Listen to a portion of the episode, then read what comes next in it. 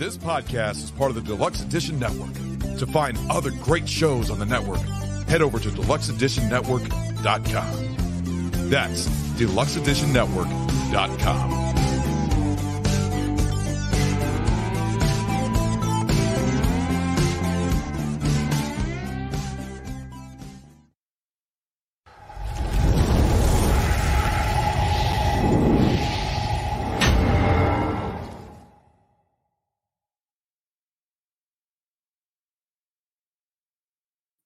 Hello, everyone. Welcome back to another episode of the Steven Gervais and Friends podcast. Today, as always, I'm your host, Steven Gervais. Also, want to take a quick second to give a shout out to our podcast of the month, which is Bev's Video Kingdom, and also another shout out to the Deluxe Edition Network and all the other podcasts on the Deluxe Edition Network, which you can watch on the deluxe edition deluxeeditionnetwork.com so today we're going to talk about Walking Tall, the final chapter. This is part three in the series, in the trilogy of the life of Buford Pusser. Um, Walking Tall, final chapter is the third installment of the Walking Tall film series. The film was directed by Jack Starrett it opened in the United States on August 10, 1997. Its on-screen title is Final Chapter Walking Tall. All Walking Tall films were shot in Chester and Madison counties, Tennessee. Buford Pusser was sheriff of McNairy County. One year has passed since the ambush that killed his wife, and Buford still has difficulty dealing with it. At his wife's grave, he breaks down, telling her he regrets ignoring her request to not become sheriff. Um, he also visits the Tennessee Bureau of Investigation to find out why John Witter is not in jail. Um, and they end up telling him that they have no case, that Pinky Dobson, the guy from the second one, um, is paralyzed. His girlfriend, who was also in the second one, she retracts every statement that would implicate Witter. Um, and so Buford goes to his friend uh, and attorney Lloyd Tatum, who tells him, "Hey, you know, be patient, let them do their job, they'll get it." Um, and with that, we later go to New York, where Witter is telling it, um, his boss that um, he's going to finally settle with Buford and make Buford go away. Well, the boss tells him just accept it. Buford beat you, let it be. And uh, Witter has to uh, give up 25% of his territory. And then later on, we see Buford and a deputy of his named Grady um, looking at staking out a still run by um, O.Q. Teal and his brother Udell. Um, and Buford witnesses OQ beating his son Robbie. And so Buford ends up beating QT or OQ and um, blowing up the still. With that, he takes Robbie to an orphanage. Um, back at his office, he finds a message from an old prostitute that helped him um, defeat the State Line gang in the first movie and he ends up meeting her at a hotel and she says that uh, she now works in real estate and buford's all surprised and happy about that. He leaves goes back home um, and his father buford's father tells him that you know he's incurred too many expenses as sheriff and then buford says well hey, I'll ask for a raise after reelection. And Carl asks if he really wants to remain sheriff, which Buford says it's the only thing he knows how to do.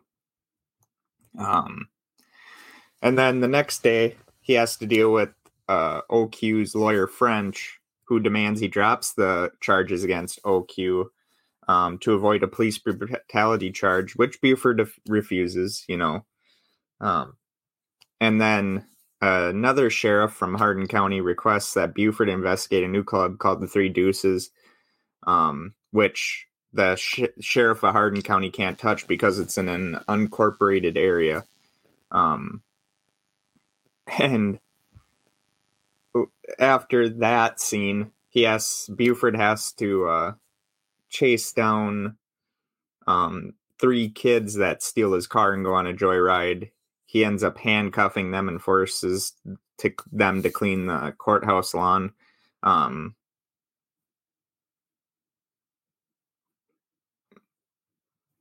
and French, of course, comes upon it and objects to it, but Buford says, you know, hey, if I did the alternate, they would have records. Where here they're just getting a warning, you know, they're doing something productive. French doesn't like that. Um, and a witness later phones John Witter and tells him, hey, you know, you can use this to throw the election so that Buford isn't sheriff anymore.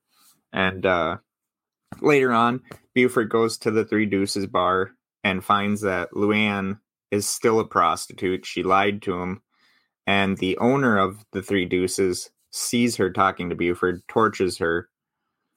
Um, and then we later see that uh, John Witter's boss calls him and is angry that Witter had opened the Three Deuces without his consent. And Witter's boss says, You need to shut it down. Well, Witter doesn't.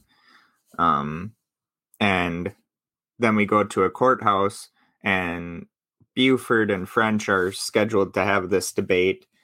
Um, and Buford ends up leaving when a body is found.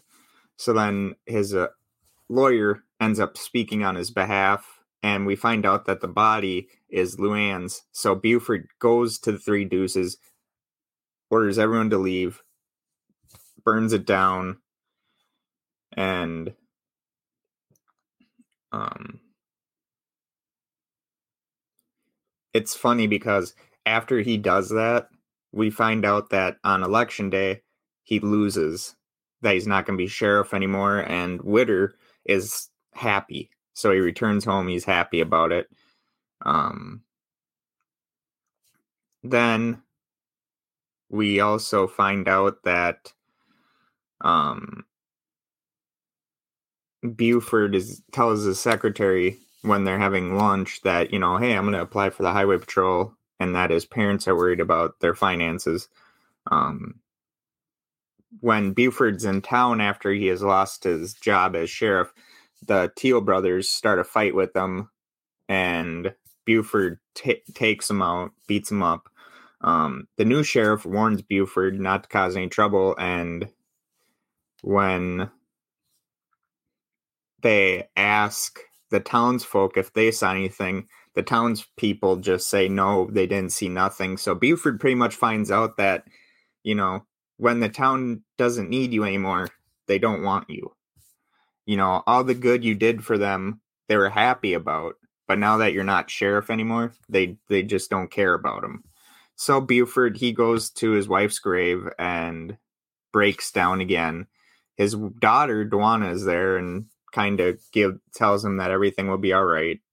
Um, we later see a Hollywood producer watching Buford's uh, news report about what had happened with him and all that. So he goes and finds Buford and says, "Hey, you know, I want to make a movie on your life." And um he uh Buford's reluctant to do it because he would have to tell them and they would have to film how his wife died. And his father, Carl, says, you know, hey, we've been honest with them. We the kids know how their mother died.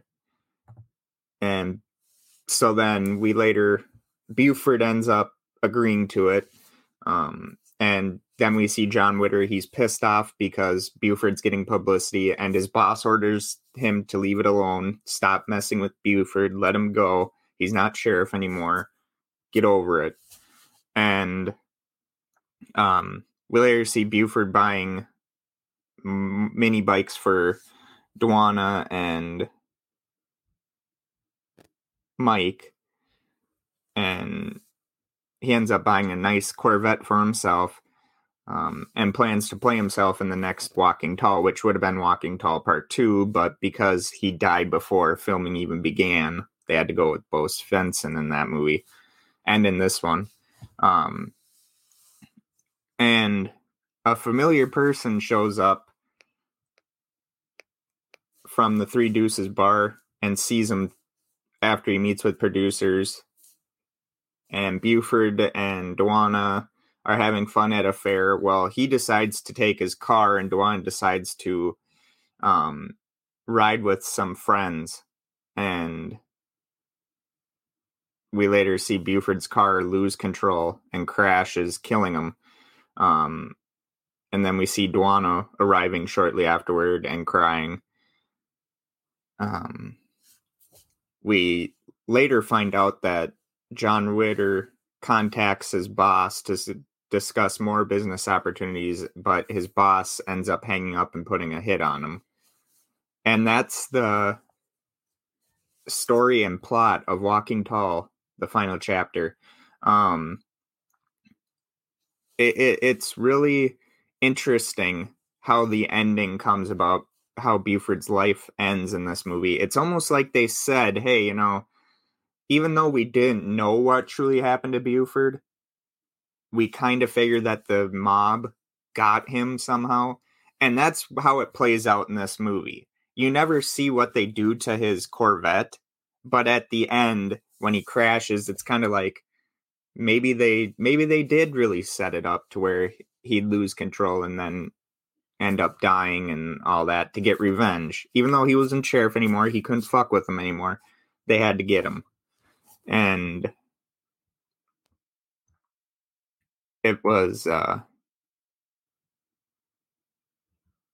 it, it it's a fitting end to the story and to the film trilogy of movies. Later on, they'd make more, which had nothing to do with Buford Pusser, which is really sad. You know, um, we would later get a TV show with uh, Bo Svenson coming back as Buford Pusser, um, and hopefully one day we get another Walking Tall movie that focuses back on Buford Pusser because honestly, um,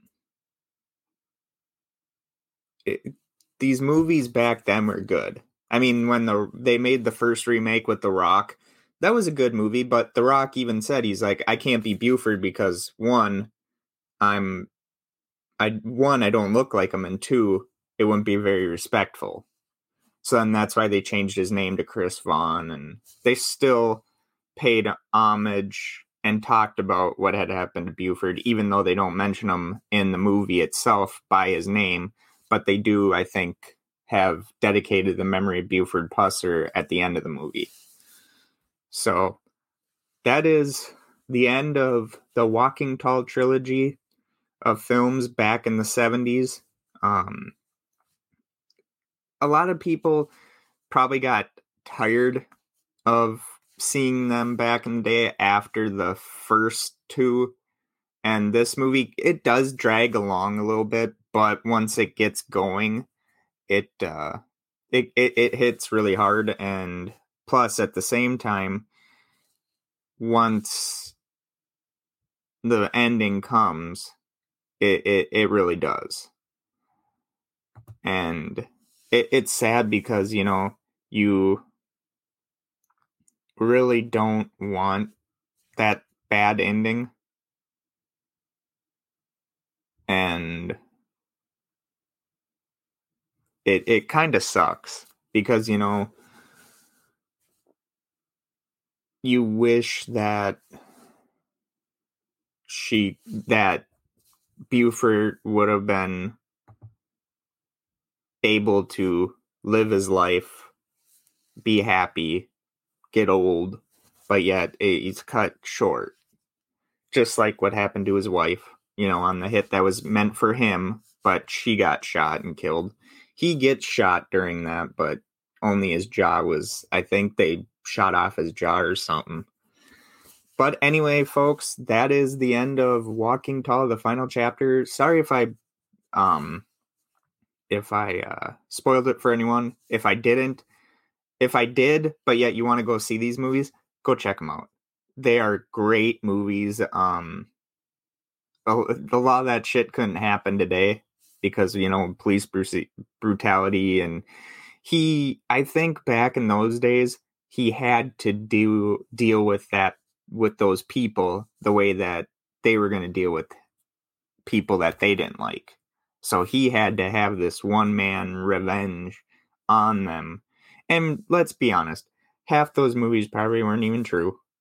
I mean, I'm sure they spr- sprinkled in, you know, a little bit of drama here and there. Um, Buford Pusser himself even said of the first one that a little bit of it was true and half of it was Hollywood doing what it was doing. So I think that'll be it for me today. Remember to check out the podcast the month, Bev's Video Kingdom, and also check out the Deluxe Edition Network at www.deluxeeditionnetwork.com, where you'll find more interesting podcasts, including mine. Um, and just want to thank everyone for so much love and support that they've given me on this podcast. Couldn't have done it without y'all. Um, on Buzzsprout, we're almost to 600 downloads, which I'm I'm so excited for.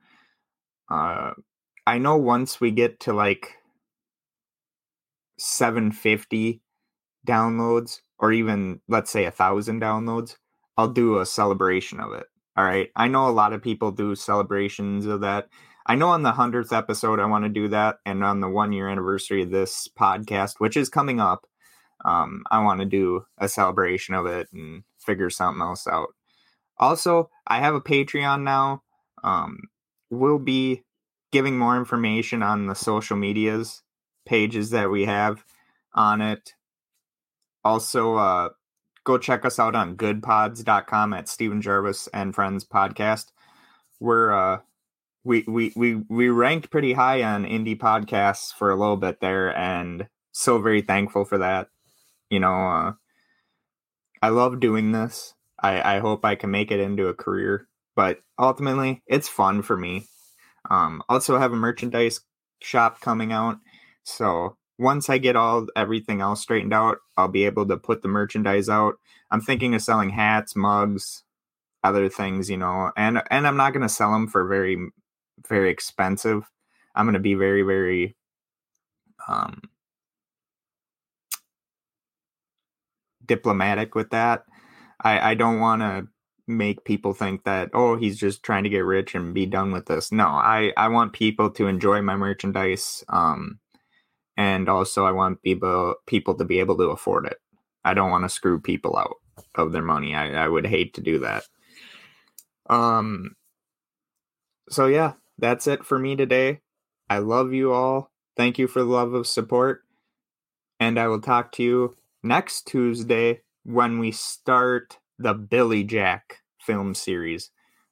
Four great films started um back I think in the late 60s when they started it.